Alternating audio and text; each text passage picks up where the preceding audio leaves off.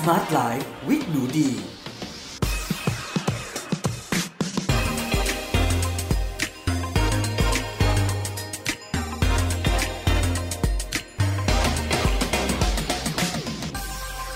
ับเข้าสู่ Med Listening Podcast ในรายการ Smart Life with Nudie กับดิฉัน Nudie วนิสาเรสและวันนี้พบกันในเอพิโซดที่ 43 กับหัวข้อ Anti-Aging เทคนิคเด็กกว่าอายุจริงแบบหมอญี่ปุ่นเราจะเด็กขึ้นได้ยังไงนะคะคุณหมอญี่ปุ่นจะแชร์อะไรบ้างไปติดตามได้ในเอพิโซดนี้เลยค่ะในเอพิโซดที่แล้วนะคะเราคุยกันเรื่องการเงินค่ะในหัวข้อ Nice Girls Don't Get Rich นะคะผู้หญิงนิสัยดีไม่มีทางรวยจริงหรือเปล่าถ้าใครสนใจเรื่องการเงินอย่าลืมฟังเอพิโซดที่42นะคะส่วนเอพิโซดในวันนี้เลยนะคะหนูดีอยากจะขอมาชวนคุยในเรื่องที่หนูดีคิดว่าหลายๆคนน่าจะได้ประโยชน์แน่นอนเลยค่ะเพราะว่าไม่ว่าเราจะเป็นผู้หญิงเป็นผู้ชายนะคะไม่ว่าเราจะอายุเท่าไหร่ทุกคนได้รับประโยชน์แน่นอนค่ะจากการดูแลร่างกายนะคะเพื่อให้ร่างกายของเราสามารถทำงานได้อย่างท็อปฟอร์มมากที่สุดนะคะให้สุขภาพของเราดีและแข็งแรงมากที่สุดค่ะแล้วก็ Anti-Aging ด้วยนะคะเพราะว่าการที่เราแก่เร็วเกินไปไม่มีประโยชน์อะไรทั้งนั้นเลยมีแต่ความเสี่ยงและความเสียหายที่จะเกิดขึ้นค่ะและสำหรับวันนี้นะคะต้องมาแนะนำหนังสืออีกแล้วเล่มนี้หนูดีชอบมากๆเลยทุกๆคนแล้วก็เป็นหนังสือใหม่นะคะที่สามารถหยิบจับหาได้ไม่ยากเกินไปนะคะคิดว่าถ้าใครไปที่ร้านหนังสือในวันนี้นะคะก็น่าจะได้เจอหรือไม่อย่างนั้นนะคะง่ายสุดไม่ต้องเข้าห้างไม่ต้องไปร้านหนังสือสั่งออนไลน์เลยค่ะแอปพลิเคชันหนังสือสมัยนี้นะคะหรือว่าในออนไลน์ Shopee Lazada นะคะส่งถึงบ้านได้สะดวกง่ายดายเลยค่ะอันนี้เป็นหนังสือนะคะที่มีชื่อว่า Anti-Aging Insights เด็กกว่าอายุจริงด้วย51วิธีกิน26วิธีออกกำลังกายค่ะผู้เขียนนะคะชื่อแพทย์หญิงคุโรดะไอมินะคะเป็นผู้เชี่ยวชาญด้านความงามและการชะลอวัยจากประเทศญี่ปุ่นนะคะหนังสือก็เป็นของสำนักพิมพ์ Amarin Health นะคะผู้แปลนะคะชื่อว่าคุณอนิสาเกมเผ่าพันธ์ค่ะหนังสือเล่มนี้นะคะราคา225 บาทค่ะก็เป็นหนังสือที่หนูดีคิดว่าคุ้มนะทุกๆคนคุณหมอเขียนแยกหมวดหมู่ชัดเจนนะคะอ่านเข้าใจง่ายเอาไปใช้ง่ายค่ะก็จะพูดถึงอาหารไหนควรเลี่ยงการออกกำลังกายแบบไหนควรเลี่ยงอาหารไหนควรกินการออกกำลังกายแบบไหนที่ดีนะคะโดยคุณหมอเนี่ยนะคะก็จะเขียนไว้ที่ด้านหลังปกหลังของหนังสือนะคะว่าการละเลยเรื่องอาหารการกินและการออกกำลังกายแบบหักโหมเป็นศัตรูตัวฉกาจของการชะลอวัยทุกคนคือออกกำลังกายเนี่ยไม่ได้ดีทั้งหมดนะคุณหมอพูดเลยว่าการออกกำลังกายแบบหักโหมเกินไปนะคะอาจจะทำให้ค่าเลือดของเราอะคล้ายกับคนที่ใกล้ตายเลยนะทุกคนเพราะฉะนั้นว่าไม่ใช่ว่าออกกำลังกายทุกอย่างดีนะคะเรามองอะไรอย่ามองแค่แบบตื่นว่าออกกำลังกายคือดีหมดไม่ใช่มันก็มีหมวดหมู่ของการออกกำลังกายอยู่นะคะคุณหมอบอกนี่เลิกกินน้ำตาลก่อนจะคิดถึงการควบคุมแป้งแม้จะเป็นอาหารที่ให้ผลดีต่อการลดน้ำหนักก็ไม่ควรกินทุกวันเทคนิคการกินโปรตีนเพื่อสุขภาพและความงามอย่างถูกต้องอ้วนลงพุงคือตัวการเร่งความเสื่อมชราแก่ยากเมื่อออกกำลังกายจนเป็นนิสัยแต่ออกกำลังกายแบบไหนล่ะที่เป็นนิสัยที่ดีนะคะนี่คุณหมอพูดเลยค่าเลือดหลังลงแข่งไตรกีฬาเหมือนค่าเลือดของคนใกล้ตายแล้วจะบอกเลยบอกว่าคุณหมอเองก็เป็นนักกีฬาไตรกีฬานะคะแล้วคุณหมอบอกว่ามันแบบจริงๆมันหักโหมเกินไปแล้วมันโหดเกินไปสำหรับร่างกายของผู้หญิงโดยเฉพาะผู้หญิงที่คิดจะมีบุตรนะคะคุณหมอเองก็บอกว่าตอนคุณหมอเนี่ยคิดจะมีบุตรเนี่ยคุณหมอต้องระมัดระวังเรื่องการหักโหมการออกกำลังกายเลยนะคะไม่งั้นเนี่ยมันจะมีผลต่อประจำเดือนนะคะแล้วก็การตั้งครรภ์แล้วก็ตัวอ่อนค่ะนี่ข้อต่อไปหากไม่รู้จักวิธีการผ่อนคลายอาการเหน็ดเหนื่อยระวังเจอภาวะต่อมหมวกไตล้าค่ะแล้วก็โปรไบโอติกส์นะคะช่วยปรับสภาพแวดล้อมในลำไส้ความแข็งแรงจากภายในสู่ภายนอกคือหัวใจสำคัญของการชะลอวัยอย่างแท้จริงค่ะนี่ก็บอกได้เลยนะคะว่าเป็นหนังสือที่ดีมากๆอีกเล่มหนึ่งนะคุณผู้ฟังนะก็สอยค่ะถ้าสอยได้สอยค่ะเดี๋ยวมาดูเนื้อหาในเล่มนี้ดีกว่านะคะส่วนใหญ่แล้วเนี่ยเล่มนี้หนูดีชอบมากคือต้องบอกว่าในหนังสือบางเล่มเนี่ยหนูดีชอบเนื้อหาบางส่วนไม่ชอบบางส่วนแต่ของเล่มนี้ของคุณหมอหนูดีชอบประมาณแบบ95% เลยนะไม่มีอะไรที่รู้สึกว่าขัดใจนอกจากแบบยังแนะนำให้กินเนื้อสัตว์แบบปลาบ้างแต่คุณหมอก็ไม่แนะนำให้กินปลาขนาดใหญ่นะมาเดี๋ยวเรามาดูกันในข้อหมวดหมู่แรกก่อนนะคะข้อแตกต่างระหว่างคนที่ผอมสวยกับคน ที่ผอมแล้วดูแก่มันแตกต่างกันยังไงมาดูกันค่ะผอมสวยกับผอมดูแก่นะคะมันก็มีความแตกต่างกันอยู่ค่ะคุณหมอขอพูดถึงสิ่งหนึ่งนะคะที่เป็นเหมือนแบบว่าน้ำพุแห่งความอ่อนเยาว์หรือว่า fountain of youth ของสาวๆนะคะผู้หญิงอย่างพวกเรานะคะนั่นก็คือการมีประจำเดือนเพราะว่าการมีประจำเดือนอย่างสม่ำเสมอนะคะเป็นหนึ่งในดัชนีที่บ่งชี้เลยว่าผู้หญิงคนนั้นน่ะคือสุขภาพดีนะคะ prime มากเลยเนาะเพราะว่าถ้าร่างกายมันเริ่มแบบรู้สึกว่าเฮ้ยมันมีอะไรที่ไม่โอเคหรือผิดปกติเนี่ยสิ่งที่จะขาดหายไปอันดับต้นๆคือประจำเดือนนะคะเพราะฉะนั้นถ้าเรายังอยู่ในวัยที่มีประจำเดือนได้เนี่ยการมีประจำเดือนมาสม่ำเสมอเป็นสิ่งที่สำคัญมากๆค่ะคุณหมอก็เลยอยากจะฝากตรงนี้ไว้บอกว่าประจำเดือนขาดเพราะงดกินแป้งกับไขมันนะคะคุณหมอก็เลยบอกว่าจริงๆแล้วเนี่ยความสมดุลของฮอร์โมนมีส่วนเกี่ยวพันกับสุขภาพและความงามเป็นอย่างยิ่งเลยค่ะรายละเอียดของโปรแกรมการงดแป้งและไขมันเนี่ยนะคะมันเป็นอะไรที่อาจจะเสี่ยงนะคะทำให้ผู้หญิงเนี่ยค่ะมีภูมิต้านทานถดถอยนะคะมีไข้เป็นประจำหรือว่าอาจจะทำให้ประจำเดือนเนี่ยขาดได้ค่ะคุณหมอก็เลยบอกว่าจริงๆแล้วเนี่ยการกินหนูดีอันนี้ดีเห็นด้วยกับคุณหมอนะคะหนูดีเองก็กิน high carb นะคะ high starch ก็คือหนูดีกินแป้งเยอะมากนะคะแต่เป็นแป้งที่ไม่สกัดขัดสีนั่นหมายความว่าหนูดีกินแป้งเนี่ยอย่าง starch แป้งในกลุ่มของ starch เนี่ยเป็นน้ำตาลโมเลกุลสายโซ่นะคะซึ่งเป็นพลังงานที่สะอาดที่สุดและแบบเหมาะที่สุดสำหรับร่างกายของมนุษย์ค่ะจะมีมากในข้าวซ้อมมือนะคะในถั่วเต็มเมล็ดค่ะในธัญพืชเต็มเมล็ดนะคะมันหวานมันเทศมันฝรั่งฟักทองแครอทค่ะก็อยากให้คุณผู้ฟังนะคะอย่าหยุดของพวกนี้เด็ดขาดนะคะเพราะว่าไม่งั้นเนี่ยคุณกำลังไปวุ่นวายยุ่งเหยิงกับระบบฮอร์โมนแล้วในที่สุดเนี่ยอาจจะทำให้ประจำเดือนมาไม่ปกติค่ะคุณหมอบอกคุณหมอเองนะคะก็เคยนะคะประจำเดือนเนี่ยไม่ปกติค่ะเป็นเวลานะคะ3 ปีคือจากการออกกำลังกายหนักนะคะแล้วก็ปรับอาหารนะคะให้มีแบบแป้งต่ำไขมันต่ำเนี่ยก็เลยทำให้ประจำเดือนไม่ปกติไป3 ปีและหลังจากนั้นใช้เวลาปรับอีกถึง10 ปีเลยทีเดียวนะคะก็อยากจะบอกว่าเรื่องของอาหารนะคะคุณหมอย้ำทิ้งท้ายว่าเลิกกินน้ำตาลก่อนที่จะคิดถึงการควบคุมแป้งค่ะนะคะก็ถ้าคุณควบคุมการกินหวานเจี๊ยบควบคุมน้ำตาลได้นะคะก็คุณไม่ต้องกังวลมากเกินไปนะคะเรื่องของการกินแป้งแต่ว่าก็ย้ำอีกครั้งว่า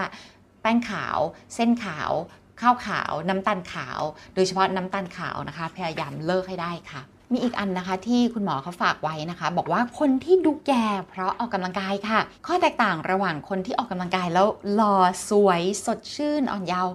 กับคนที่ออกกำลังกายแล้วดูแก่นะคะก็คือเวลาที่เราออกกำลังกายเนี่ยจะมีอนุมูลอิสระนะคะเกิดขึ้นหรือว่าออกการกระบวนการออกซิเดชันซึ่งการออกกำลังกายแบบหนักหน่วงเนี่ยจะทำให้ร่างกายนะคะเกิดอนุมูลอิสระมากจนเกินไปนะคะเพราะฉะนั้นเนี่ยคุณหมอก็เลยบอกว่าการออกกำลังกายอย่างหนักหน่วงมากจนเกินไปเทรนนิ่งแบบหนักหน่วงมากจนเกินไปนะคะ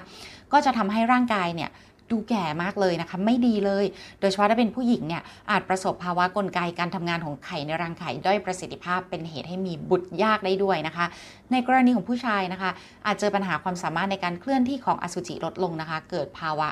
ไร้อสุจิซึ่งต้นตอหลักเกิดจากอนุมูลอิสระที่มีมูลเหตุมาจากออกซิเจนนี่แหละค่ะคุณหมอก็เลยอยากฝากว่าการเทรนหนักเกินไปไม่ได้ดีเลยนะทุกคนรวมถึงการออกกำลังกายนะคะคุณหมอก็อยากฝากบอกว่าให้ออกกำลังกายในลักษณะที่รู้สึกว่าพอเหมาะสดชื่นนะคะแข็งแรงสดใสไม่ต้องถึงขั้นว่าโอ้โหแบบคือคุณหมอบอกบางทีเนี่ยการเทรนแบบไอรอนแมนหรือโอลิมปิกหรือแบบไตรกีฬาหรืออะไรเงี้ยค่ะให้เตือนตัวเองให้ดีว่าถึงจุดไหนที่มันรุนแรงเกินไปนะคะคุณหมอบอกว่าสำหรับตัวคุณหมอเองที่เป็นนักกีฬาที่แข่งขันมาก่อนนะคะแม้ว่าการออกกำลังกายแบบนี้เนี่ยไอรอนแมนไตรกีฬาจะทำให้ร่างกายแข็งแรงแค่ไหนดูแลตัวเองดีเพียงใดแต่เมื่อพิจารณาอันนี้โค้ชคุณหมอเลยนะคะในแง่ความเสื่อมชราที่อาจเกิดขึ้นตามมาแล้วคนที่วาดหวังอยากมีลูกอย่างผู้เขียนคือคุณหมอเองเนี่ยจึงไม่กล้าเสี่ยงลงแข่งไตรกีฬาระยะกลางขึ้นไปอยู่ดีค่ะคุณหมอบอกว่าเดี๋ยวไว้มีลูกเสร็จก่อนนะคะแล้วก็เดี๋ยวค่อยว่ากันค่ะเพราะว่าการวิเคราะห์ผลเลือดของผู้แข่งไตรกีฬาระยะไกลนะคะทันทีหลังจบการแข่งขันเนี่ยพบว่าตัวเลขเม็ดเลือดขาวเอนไซม์กล้ามเนื้อ LDH นะคะและเอนไซม์ที่บอกว่าเนื้อเยื่อได้รับการบาดเจ็บเนี่ยจะผุเพิ่มสูงขึ้นเป็นอย่างมากเลยค่ะชี้ชัดเลยว่าเกิดภาวะอักเสบในร่างกายนะคะกล้ามเนื้อและเซลล์ได้รับบาดเจ็บรวมถึงกลไกการทำงานของเซลล์เนี่ยเสื่อมถอยเนาะก็เลยคุณหมอเลยบอกว่าแนวทางนะคะก็คือว่าออกกำลังกายนะคะ ไม่รุนแรงจนเกินไปนะคะเป็นประจำจะดีกว่าค่ะเช่นวิ่ง3กิโลเมตรนะคะต่อยมวย45นาทีอะไรประมาณนี้นะคะก็ถือว่า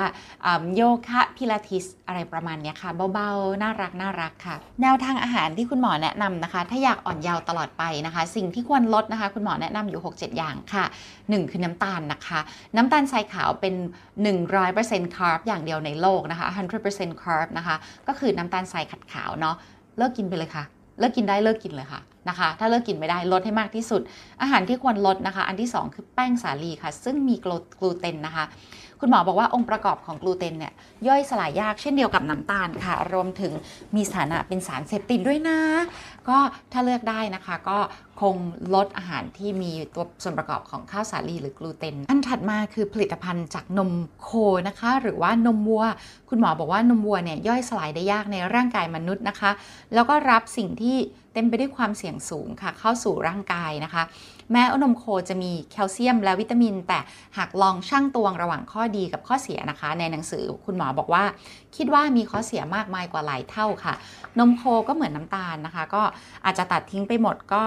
คงยากเนาะเช่นในพาสต้าครีมซอสขนมหวานมีนมโคเป็นส่วนประกอบนะคะคุณหมอบอกว่าเมื่อก่อนเนี่ยคุณหมอกินโยเกิร์ตทุกวันเพราะเชื่อว่าดีกับสุขภาพแต่หลังจากผลการทดสอบภูมิแพ้ชนิดไม่แสดงอาการทันทีนะคะพบว่าคุณหมอก็แพ้ผลิตภัณฑ์จากนมโคทุกชนิดทำให้ต้องงดเว้นโยเกิร์ตโดยปริยายนะคะคุณหมอก็เลยบอกว่าคุณหมอเนี่ยหันมาทำถั่วเหลืองโยเกิร์ตเก็บไว้กินเองนะคะปลอดภัยมากกว่าค่ะก็ในมุมคุณหมอนะคะเลิกกินนมวัวนมโคไปเลยค่ะอาหารที่ควรลดถัดมาคือแอลกอฮอล์นะคะก็คุณหมอบอกว่าแอลกอฮอล์นี่ไม่ดีมากๆเลยนะคะก็ไม่มีความจำเป็นที่จะต้องกินเลยนะคะเลิกซะอันถัดมานะคะคือกาเฟอีนค่ะคุณหมอบอกว่ากาเฟอีนนะคะทำให้ปริมาณของวิตามินดีนะคะซึ่งมีบทบาทสำคัญในการหลั่งเซโรโทนินและกลไกการทำงานภูมิต้านทานลดลงด้วยค่ะคุณหมอก็ตัดสินใจนะคะที่ลดการกินกาเฟอีนลงไปค่ะผลิตภัณฑ์อาหารที่6นะคะก็คือผลิตภัณฑ์อาหารแปรรูปค่ะไม่ว่าจะแปรรูปในรูปแบบไหนนะคะบะหมี่กึ่งสำเร็จรูปขนมขบเคี้ยวน้ำผลไม้รสหวานเนี่ยคุณหมอก็แนะนำมาหมดเลยนะคะไม่ว่าจะเป็นเนื้อสัตว์แปรรูปใดๆก็ตามนะคะอะไรที่แปรรูปเนี่ยในมุมมองของคุณหมอคืออัดแน่นด้วยวัตถุปรุงแต่งอาหารวัตถุกันเสียกลิ่นสังเคราะห์สารให้ความหวานนะคะเพิ่มเติมสีสันสารป้องกันเชื้อราก็เลยอะไรที่แปรรูปถ้าคุณหมอบอกถ้าคุณเลิกให้มากที่สุดเนี่ยก็จะดีมากๆเลยกับการชะลอความชราค่ะส่วนอันที่7เชื่อหรือไม่คุณหมอบอกว่าอยากขอให้เลิกกินปลาขนาดใหญ่ค่ะนะคะปลาที่คุณหมอมองว่าควรจะละลดนะคะก็คือวงปลาทูน่าค่ะไม่ว่าจะเป็นครีบน้ำเงินครีบเหลืองวงปลากระทงนะคะปลากระทงดาบปลากระทงร่มอินโดแปซิฟิกนะคะวงปลาทะเลน้ำลึกเช่นคินเมะไดมุตสึยุเมะคาซุโกะวงปลาฉลามวงปลาวาฬอะไรใดๆก็ตามนะคะคุณหมอบอกว่ากระทรวงสาธารณสุขแรงงานและสวัสดิการญี่ปุ่นได้แนะนำว่าหญิงตั้งครรภ์ไม่ควรกินปลาประเภทนี้เกิน80กรัมต่อสัปดาห์เลยนะทุกคนถือว่าเขาก็ซีเรียสนะคะเพราะว่าเขาบอกว่าตามหลักของโซ่อาหารเนี่ยปลาเหล่านี้จัดอยู่ในปลาที่มีสารปลอดมากนะคะหรือว่าเมอร์คิวรีปลอดเป็นโลหะหนักที่ก่ออันตรายซึ่งรู้จักกันดีในนามของในฐานะต้นตอของโรคมินามาตะนะคะก็โรคมินามาตะเนี่ยก็ถือว่าเป็นโรคที่อันตรายมากๆนะคะก็มันเริ่มมาในปี1956นะคะที่เมืองมินามะตะค่ะจังหวัดคุมาโมโตะประเทศญี่ปุ่นนะคะโดยปีโรงงานเนี่ยทิ้งสารปลอดเจือปนนะคะลงมาในน้ำนะคะผู้ป่วยที่เป็นโรคมินามะตะนะคะก็จะมีอาการชักเกร็งควบคุมการเคลื่อนไหวไม่ได้สมองถูกทำลายบวมหรืออักเสบค่ะก็เป็นลักษณะการผิดปกติอย่างรุนแรงที่ระบบประสาทส่วนกลางนะคะเพราะฉะนั้นเนี่ยถ้าคุณกินพวกปลาขนาดใหญ่แบบนี้หรือปลาที่อยู่ส่วนบนของห่วงโซ่อาหารนะคะก็ถ้ามีปลอดเนี่ยค่ะปะปนเข้ามาเนี่ยก็ปลอดก็จะเข้าขัดขวางการทำงานของเอนไซม์นะคะส่งผลให้ประสิทธิภาพของกระบวนการสร้างและย่อยนะคะสลายอ่อนด้อยลงด้วยค่ะในที่สุดนะคะสะสมมากๆก็อาจจะก่อให้เกิดภาวะบกพร่องของประสาทส่วนกลางนะคะปลอดส่วนใหญ่สะสมอยู่ภายในร่างกายของเรามาจากอาหารทะเลประเภทปลาค่ะคุณหมอบอกคุณหมอเองเนี่ยเคยเข้าไปตรวจโลหะหนักนะคะด้วยการเอาผมออกไปตรวจนะคะทดสอบแร่ธาตุปรากฏว่าในผมของคุณหมอนะคะมีค่าปลอดกับตะกั่วสูงกว่าค่ามาตรฐานเกิน10เท่าเลยค่ะอีกอย่างนะคะการสะสมของตะกั่วภายในร่างกายอาจมีสาเหตุมาจากน้ำประปายาย้อมสีผมก๊าซไอเสียนะคะก็ต้องระวังมากๆเช่นกันนะคะต้องระวังจริงๆเลยเนาะส่วนสิ่งที่คุณหมอแนะนำให้กินนะคะก็คือกรดไขมันโอเมก้าซึ่งมีอยู่ในน้ำมันเมล็ดแฟลกน้ำมันเมล็ดเจียน้ำมันวอล นัทนะคะแล้วก็แนะนำว่ากินพวกถั่วงานะคะต้นหอมพืชตระกูลหัวหอมนะคะมันเทศต่างๆนะคะผักต่างๆเห็ดหอมต่างๆเห็ดต่างๆนี่คุณหมอแนะนำให้กินเลยค่ะแล้วก็ในกลุ่มที่วิตามินที่คุณหมอแนะนำนะคะว่าปลอดภัยมากๆนะคะวิตามินซีแนะนำได้เลยนะคะเพราะว่าถือว่าทำวิจัยกันเยอะมากแล้วก็ปลอดภัยมากๆเลยนะคะส่วนกันแดดนะคะคุณหมอก็แนะนำให้ทาเป็นประจำนะคะการทากันแดดเป็นประจำนี่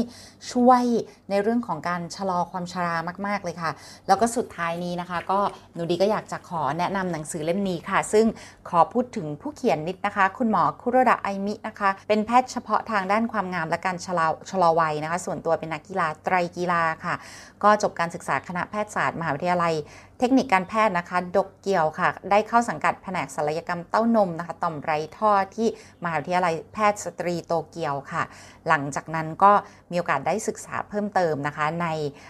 ความรู้ด้านเวชศาสตร์ชะลอวัยด้วยนะคะแล้วก็วิทยาศาสตร์โภชนาการระดับโมเลกุลนะคะออร์โธโมเลกิวลาร์ใดๆก็ตามนะคะหนังสือเล่มนี้ก็แนะนำมากๆนะคะใครที่สนใจอยากติดตามคุณหมอเพิ่มเติมนะคะอ่านหนังสือก็แนะนำเลยค่ะ Anti-Aging Insights นะคะเด็กกว่าอายุจริงด้วย51วิธีกิน26วิธีออกกำลังกายค่ะและขอให้คุณผู้ฟังของหนูดีทุกคนนะคะสุขภาพร่างกายแข็งแรงนะคะมีชีวิตนะคะแล้วก็สุขภาพเนาะแข็งแรงอ่อนกว่าวัยนะคะสุขภาพดีตลอดไปและในเอพิโซดหน้าเอพิโซดที่44นะคะมาฟังกันในหัวข้อเลือกอาหารเป็นจะอิ่มและหุ่นดีด้วยแคลอรี่แค่ครึ่งเดียวค่ะเรื่องราวจะเป็นอย่างไรนะคะพลาดไม่ได้เลยค่ะเอพิโซดหน้าค่ะสำหรับเอพิโซดนี้สวัสดีค่ะ